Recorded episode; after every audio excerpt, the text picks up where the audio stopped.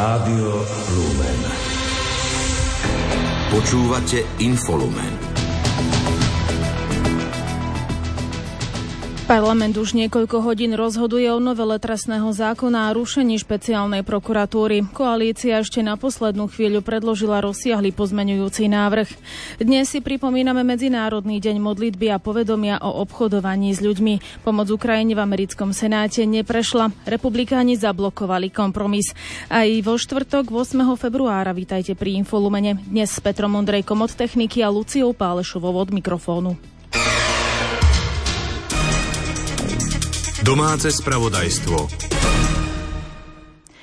Parlament dnes od rána rozhoduje o novele trestného zákona a rušení špeciálnej prokuratúry. Koalícia ešte na poslednú chvíľu predložila rozsiahly pozmenujúci návrh. Opozícia požiadala o posun hlasovania o novele na 17. hodinu. Medzi tým hlasovali poslanci o procedurálnych návrhoch. V plene sa hlasovalo o vyše 100 pozmenujúcich bodoch z návrhu poslanca Galka, ktoré boli napokon všetky odhlasované. Opozičné progresívne Slovensko SAS a KDH kritizovali pozmenujúci návrh k novele trestného zákona, ktorým sa majú znížiť premlčacie doby v prípade znásilnenia a sexuálneho zneužívania maloletých na polovicu. Poslankyňa Národnej rady Zuzana Števulová z Progresívneho Slovenska poukázala na to, že koalícia až tak záleží na ich beztrestnosti, že neváhajú zmeriť akúkoľvek nádej na spravodlivosť pre obete sexuálnych trestných činov. Aj poslankyňa Jana Bytov Cigániková z SAS dnes uviedla, že považuje znižovanie premlčacích dôb v prípade znásilnenia a sexuálneho zneužívania zadržania maloletých za nepriateľné. Zníženie premlčacích dôb kritizovala dnes aj poslankyňa Martina Holečková z KDH. Generálny prokurátor Maroš Žilinka zas odmieta, že by mlčal pri novele trestného zákona, aj to, že by sa zúčastnil nejakých tajných stretnutí. Uviedol to počas dnešnej hodiny otázok v plene Národnej rady. Skonštatoval, že svoje pripomienky tlmočil predsedovi Národnej rady Petrovi Pelegrinimu. Do akej miery sa zapracovali v pozmenujúcich návrhoch podľa vlastných slov nevie, pretože nepozná pozmenujúce návrhy. Aj napriek presunutiu protestu z tradičného štvrtka na včerajšok sa pred parlamentom zišlo podľa organizátorov viac ako 18 tisíc ľudí. Ako prvý vystúpil predseda KDH Milan Majerský. Vláda nám podhodila kus plesnivej salámy. Či ju odrezávame alebo oškrapkávame, stále pozeráme, že je plesniva. Čo s tým? Toto sa nedá napraviť. Stále je plesniva. Nech vláda robí čokoľvek stále ruší špeciálnu prokuratúru, stále skracuje premlčacie lehoty, stále znižuje tresty za korupciu a stále neprimerane zvyšuje výšku škody. Stále tá salama je plesnivá. Proti zmene trestného zákona včera vystúpila na proteste aj exministerka Mária Kolíková. Robert Fico klame svojich vlastných voličov. Nesluboval zrušiť špeciálnu prokuratúru, nesluboval radikálne znížiť tresty, nič také nepovedal. Nikdy ho to netrápilo. Trápi ho to až vtedy, keď sa to týka jeho ľudí. Keď sa to týka Žigu, Gašpara, Výboha, Kažimíra, Košča. Preto to chcú.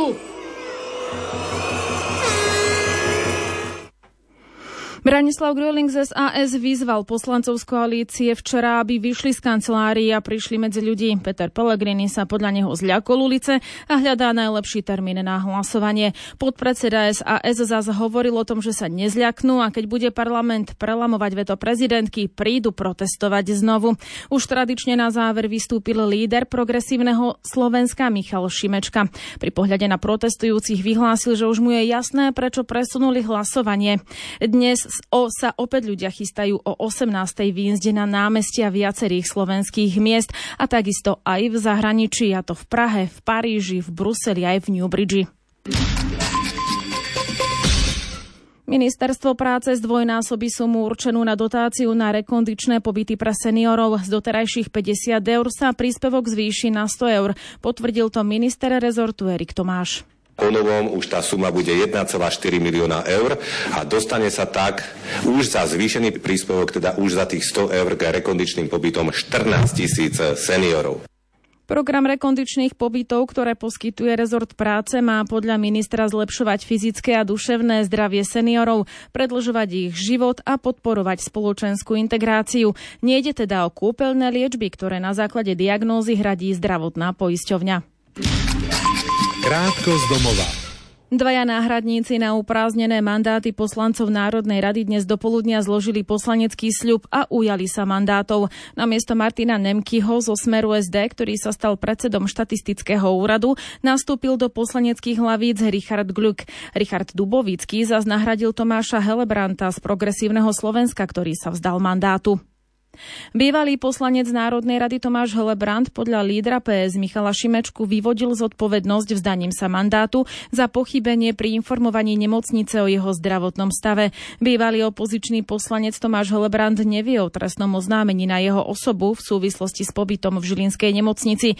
Priblížil, že politickú zodpovednosť vyvodil preto, lebo lekárom neohlásil svoju zdravotnú diagnózu, čo bola chyba.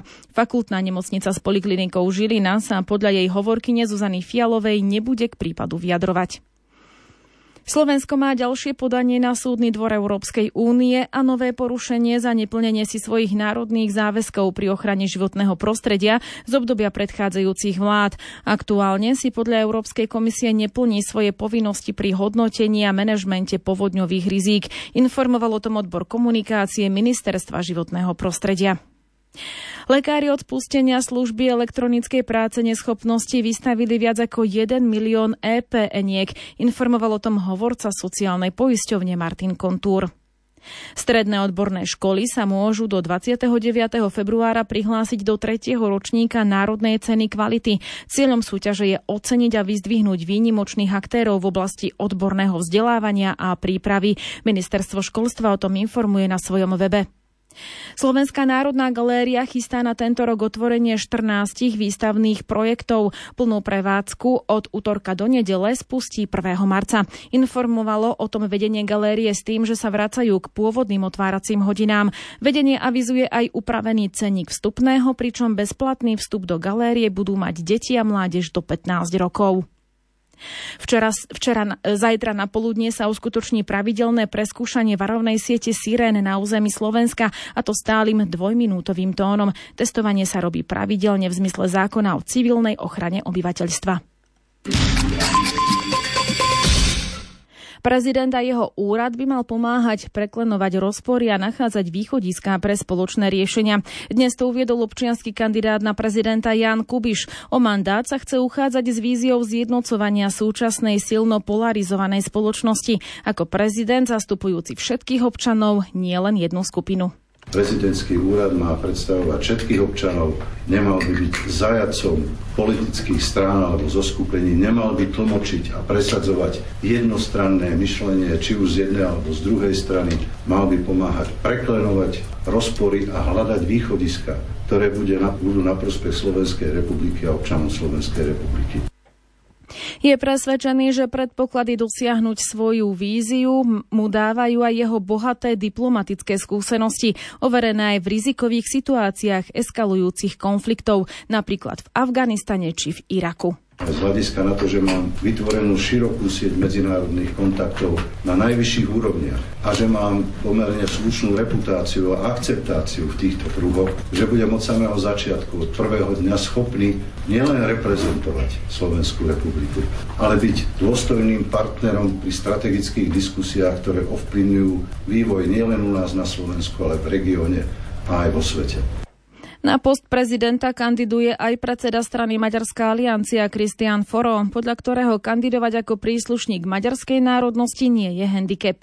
Nie sme tým handicapovaní, že sme Maďari, alebo nielen Maďari, ale aj e, občania inej národnosti tu na Slovensku. A práve tie témy, ktoré sú pre nás dôležité, máme možnosť e, v prvom kole prezidentských volieb zdôrazňovať a upriamiť na to pozornosť. Strana podľa neho dlhodobo presadzuje kultúrne a politické požiadavky menšín, ale aj podporu regionálneho rozvoja na území južného a východného Slovenska. Prvé kolo prezidentských volieb sa uskutoční 23. marca. V prípade, že prezident nebude zvolený v prvom kole volieb, sa druhé kolo uskutoční 6. apríla.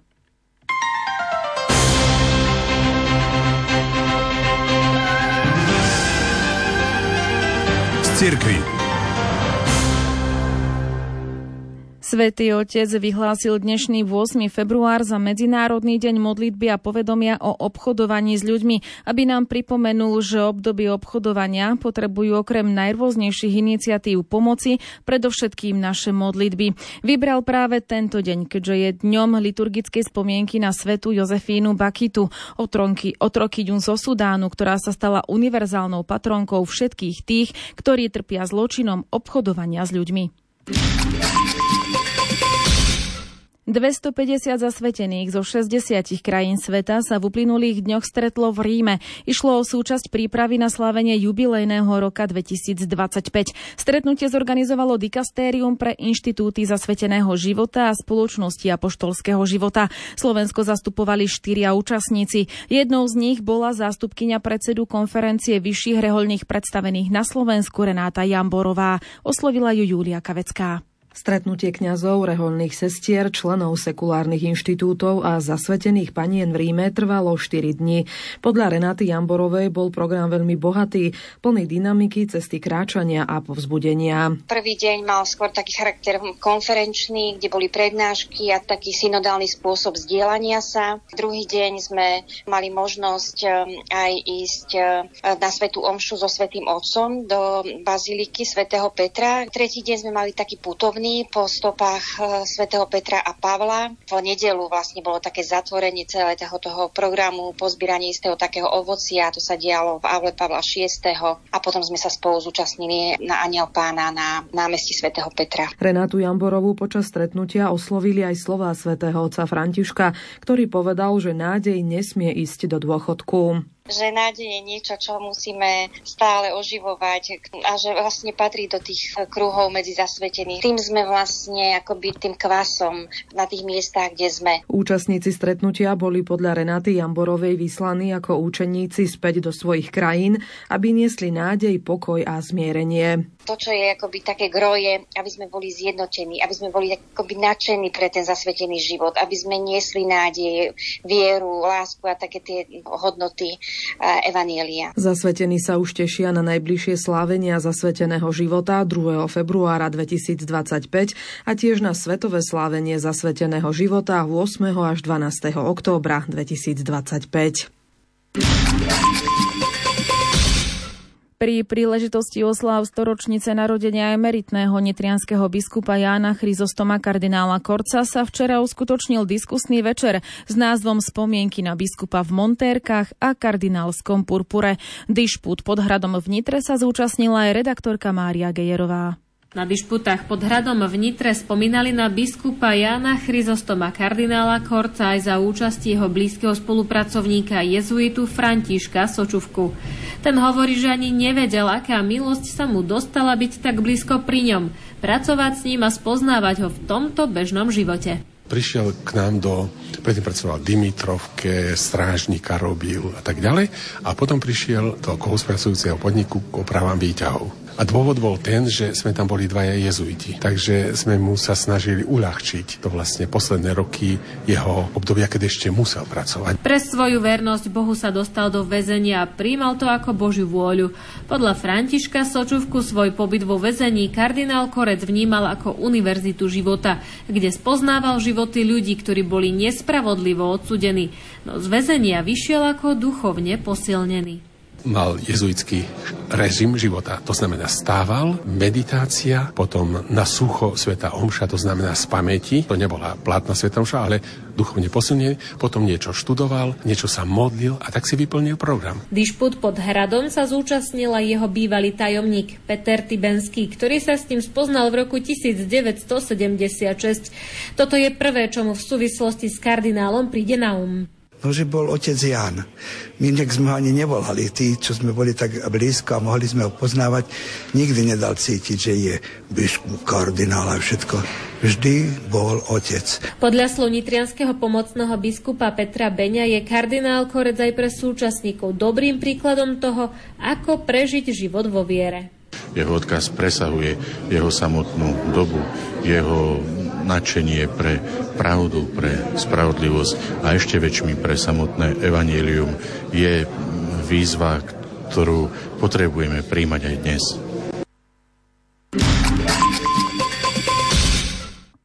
Zamestnanci Rádia Lumen dnes absolvovali formačné stretnutie. Vedenie redaktori ale aj technickí a marketingoví pracovníci absolvovali svetu omšu, prednášky aj spoločný obed. Pokračuje Ondrej Rosík.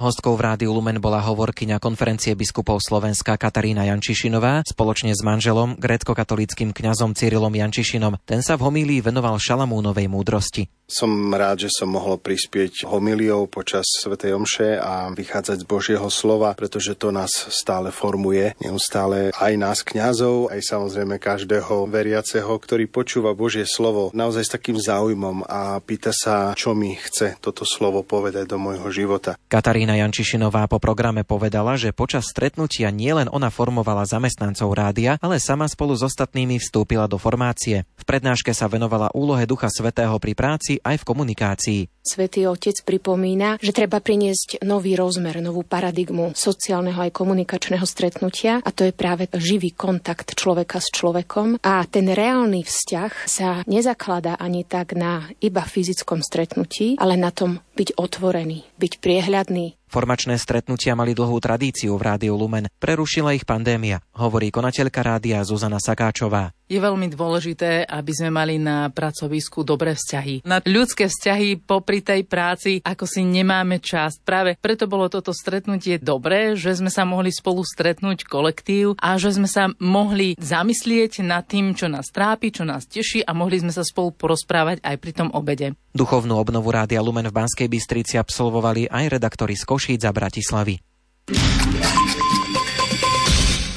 Pápež František dnes prijal na audiencii účastníkov medzinárodného sympózia o permanentnej formácii kňazov, ktoré zastrešuje dikastérium pre klerikov a koná sa vo Vatikáne do 10. februára. Pápež odporúča kňazom, aby neboli svetáckými, neurotickými, zatrpknutými či starými mládencami, ale aby boli spätí s Božím ľudom. To ich chráni pred rizikom otrhnutia sa od reality. Ďalej odporúča vždy odpúšťať tým, ktorí idú na spoveď a nebáť sa byť nežný. Svetý otec zdôraznil dôležitosť ľudského rozmeru kňaza. Správy zo sveta.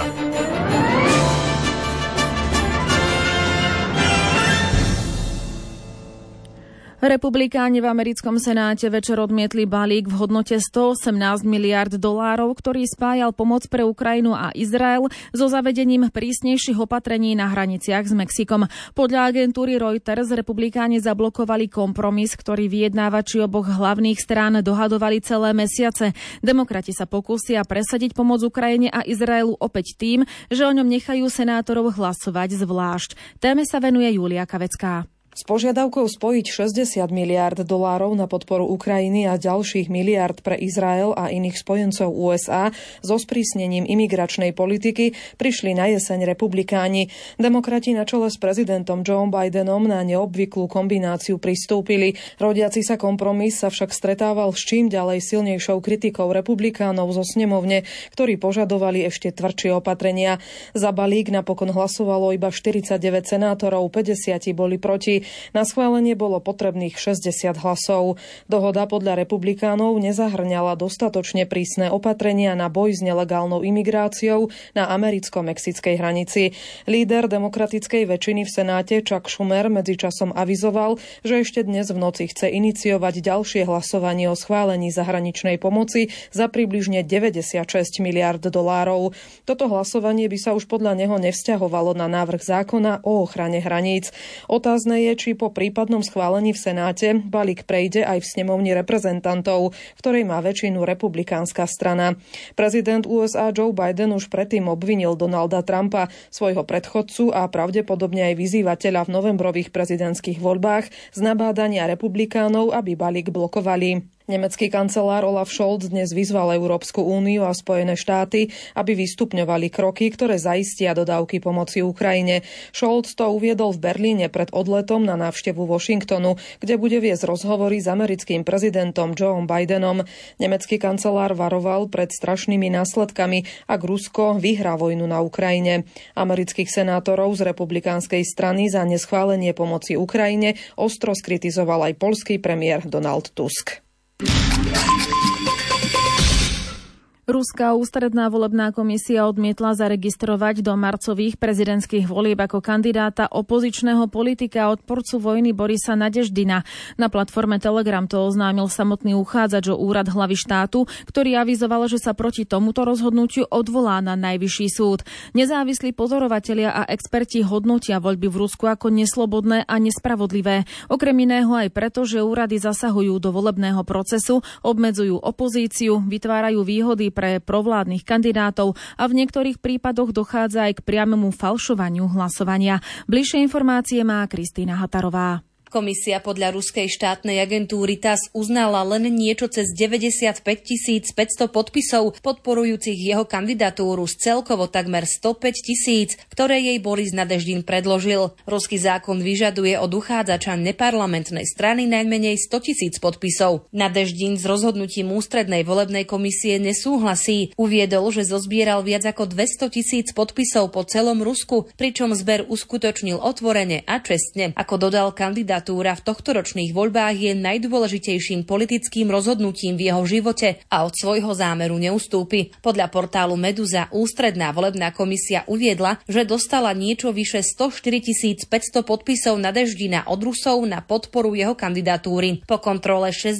tisíc z nich vyhlásila takmer 10 tisíc podpisov za neplatné a ďalších vyše 95 tisíc uznala za platné. Komisia tvrdí, že v podpisových hárkoch našla podpisy 11 zosnulých osôb, pričom ako dôvod neuznania ostatných uviedla rôzne nezrovnalosti. Boris Nadeždin uviedol, že jeho štáb predložil komisii 105 tisíc ideálnych podpisov, ktoré špeciálne vybrali, aby sa minimalizovalo percento spochybniteľných. Napriek tomu pracovná skupina ústrednej volebnej komisie oznámila, že aj medzi nimi objavila také podpisy, ktoré vyhodnotila ako sporné. Podľa Meduzy ústredná volebná komisia odmietla zaregistrovať aj kandidatúru Sergeja Malinkoviča, ktorého nominovala malá strana komunisti Ruska. Komisia oznámila, že obaja kandidáti majú na podpisových hárkoch na podporu svojej kandidatúry viac ako 15 z pochybniteľných podpisov a zákon ich pripúšťa len 5% Rusi budú prezidenta voliť budúci mesiac. Všeobecne sa očakáva, že trojdňové hlasovanie od 15. do 17. marca vyhrá súčasný šéf Kremľa Vladimír Putin, ktorý si tak zabezpečí ďalšie 6-ročné funkčné obdobie. Boris Nadeždin bol jediným potenciálnym novým prezidentským kandidátom, ktorý sa otvorene postavil proti vojne na Ukrajine. Krátko zo sveta. Rusko musí skončiť s násilným presunom detí z Ukrajiny, poskytnúť informácie o deportovaných deťoch a zaistiť ich návrat domov. Vyplýva to z dnešného vyhlásenia výboru OSN pre práva dieťaťa. Ukrajina uvádza, že od začiatku ruskej vojenskej ofenzívy na jej územie vo februári 2022 bolo násilne presunutých do Ruska 20 tisíc ukrajinských detí. Ukrajinský prezident Volodymyr Zelenský to označil za genocídu. Rusko tieto obvinenia odmieta. V poškodenej japonskej jadrovej elektrárni Fukushima unikla radioaktívna voda zo zariadenia, v ktorom je kontaminovaná voda upravovaná pred vypustením do mora. Pri nehode nebol nikto zranený a prístroje na meranie radiácie nezaznamenali dopady incidentu na prostredie mimo elektrárne. Informovala dnes o tom spoločnosť TEPCO, ktorá elektráreň prevádzkuje. V Aténach protestovalo dnes približne 15 tisíc študentov proti plánovanému zriadeniu súkromných univerzít v rámci reformy, ktorá vyvolala rozruch v gréckej akademickej obci. Študenti protestujú už 5. týždeň a zhruba, na zhruba 150 fakultách po celom Grécku. Fínsko ponechá svoje pozemné hranice s Ruskom naďalej uzavreté a to až do 14. apríla. Oznámilo to dnes Fínske ministerstvo vnútra. Vláda premiéra Peteriho Orpa sa rozhodla uzavrieť hranice s Ruskom v Lani v novembri. Ministerstvo zahraničných vecí upozorňuje na možné dopravné obmedzenia v Poľsku v súvislosti so štrajkom poľnohospodárov. Štrajk sa začne zajtra o 10. hodine blokádou všetkých hraničných priechodov Poľska s Ukrajinou spolu s blokádou ciest a diálnic v jednotlivých vojvodstvách. Rezort o tom informoval na svojom webe.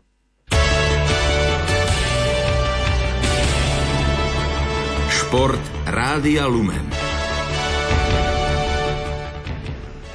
Slovenská hokejová reprezentácia po 24 rokoch zavítala do zvolená a v prípravnom stretnutí potešila fanúšikov pod pustým hradom triumfom 5-2 nad Nemeckom. Slováci pritom po 45 minútach hry prehrávali už 0-2. Výťazný debut za reprezentačné Ačko si odbil slovenský hokejový brankár Vladimír Glosár, ktorý v asistentovi trénera Petrovi Fruhaufovi zanechal výborný dojem. Samozrejme, podržal nás, e, po tom druhom inkasovom gole tam si našiel dva ťažké puky, e, dodal nám e, nádej v to, že ten zápas dokážeme otočiť a bol veľmi stabilný. Na to, jak je veľký alebo vysoký, tak je veľmi rýchly v tom bránkovisku a mňa úprimne príjemne prekvapil. Ďalší zápas je na programe dnes o 18. hodine.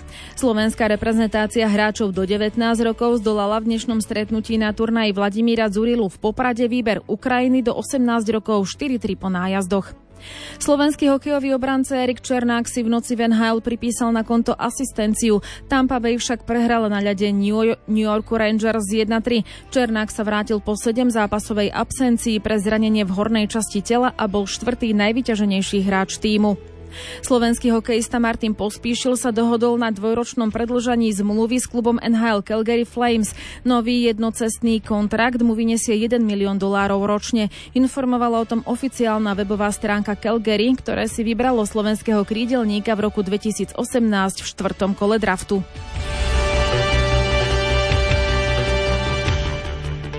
Prezident Európskej futbalovej únie Alexander Čeferin nebude po roku 2027 pokračovať vo svojej funkcii. Delegáti kongresu UEFA v Paríži síce dnes zmenili stanovy organizácie, ktoré doteraz limitovali výkon prezidentskej funkcie na tri volebné obdobia. Slovinec však ponúknutú možnosť neplánuje využiť. Na čele európskeho futbalu je od roku 2016.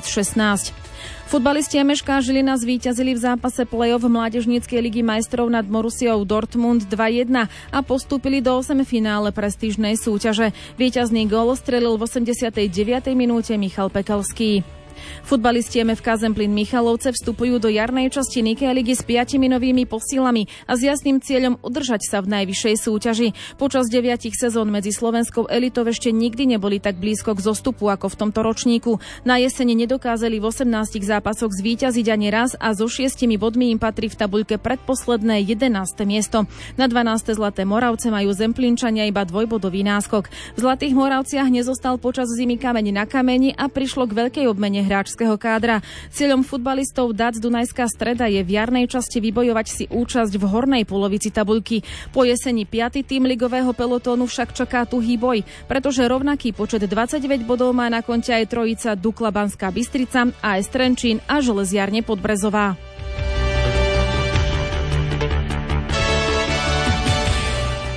Slovenská biatlonistka Ema Kapustová obsadila 6. miesto vo vytrvalostných pretekoch na majstrovstvách Európy junior, juniorov v poľskom stredisku Jakušice. Jedna zo spolufavoritiek súťaže mohla dosiahnuť aj na cenníkov, ale na strelnici urobila až tri chyby. Mala tretí najlepší bežecký čas a od striebra ju delil jeden presnejší výstrel.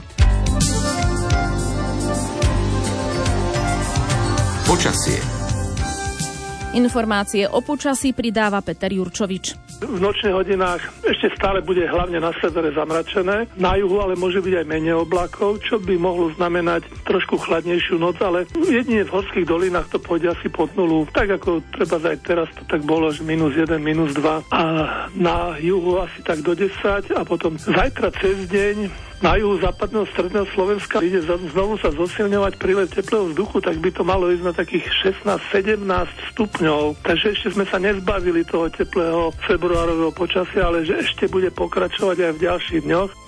A pripájam aj pozvánku na večerný program. Presne o 20. vás dnes pozývame počúvať špeciálne modlitbové pásmo k Svetej Bakite za obete obchodovania s ľuďmi. Od nás je to už v tejto chvíli všetko. Pekný večer vám želá technik Peter Ondrejka a od mikrofónu vás pozdravuje Lucia Pálešová.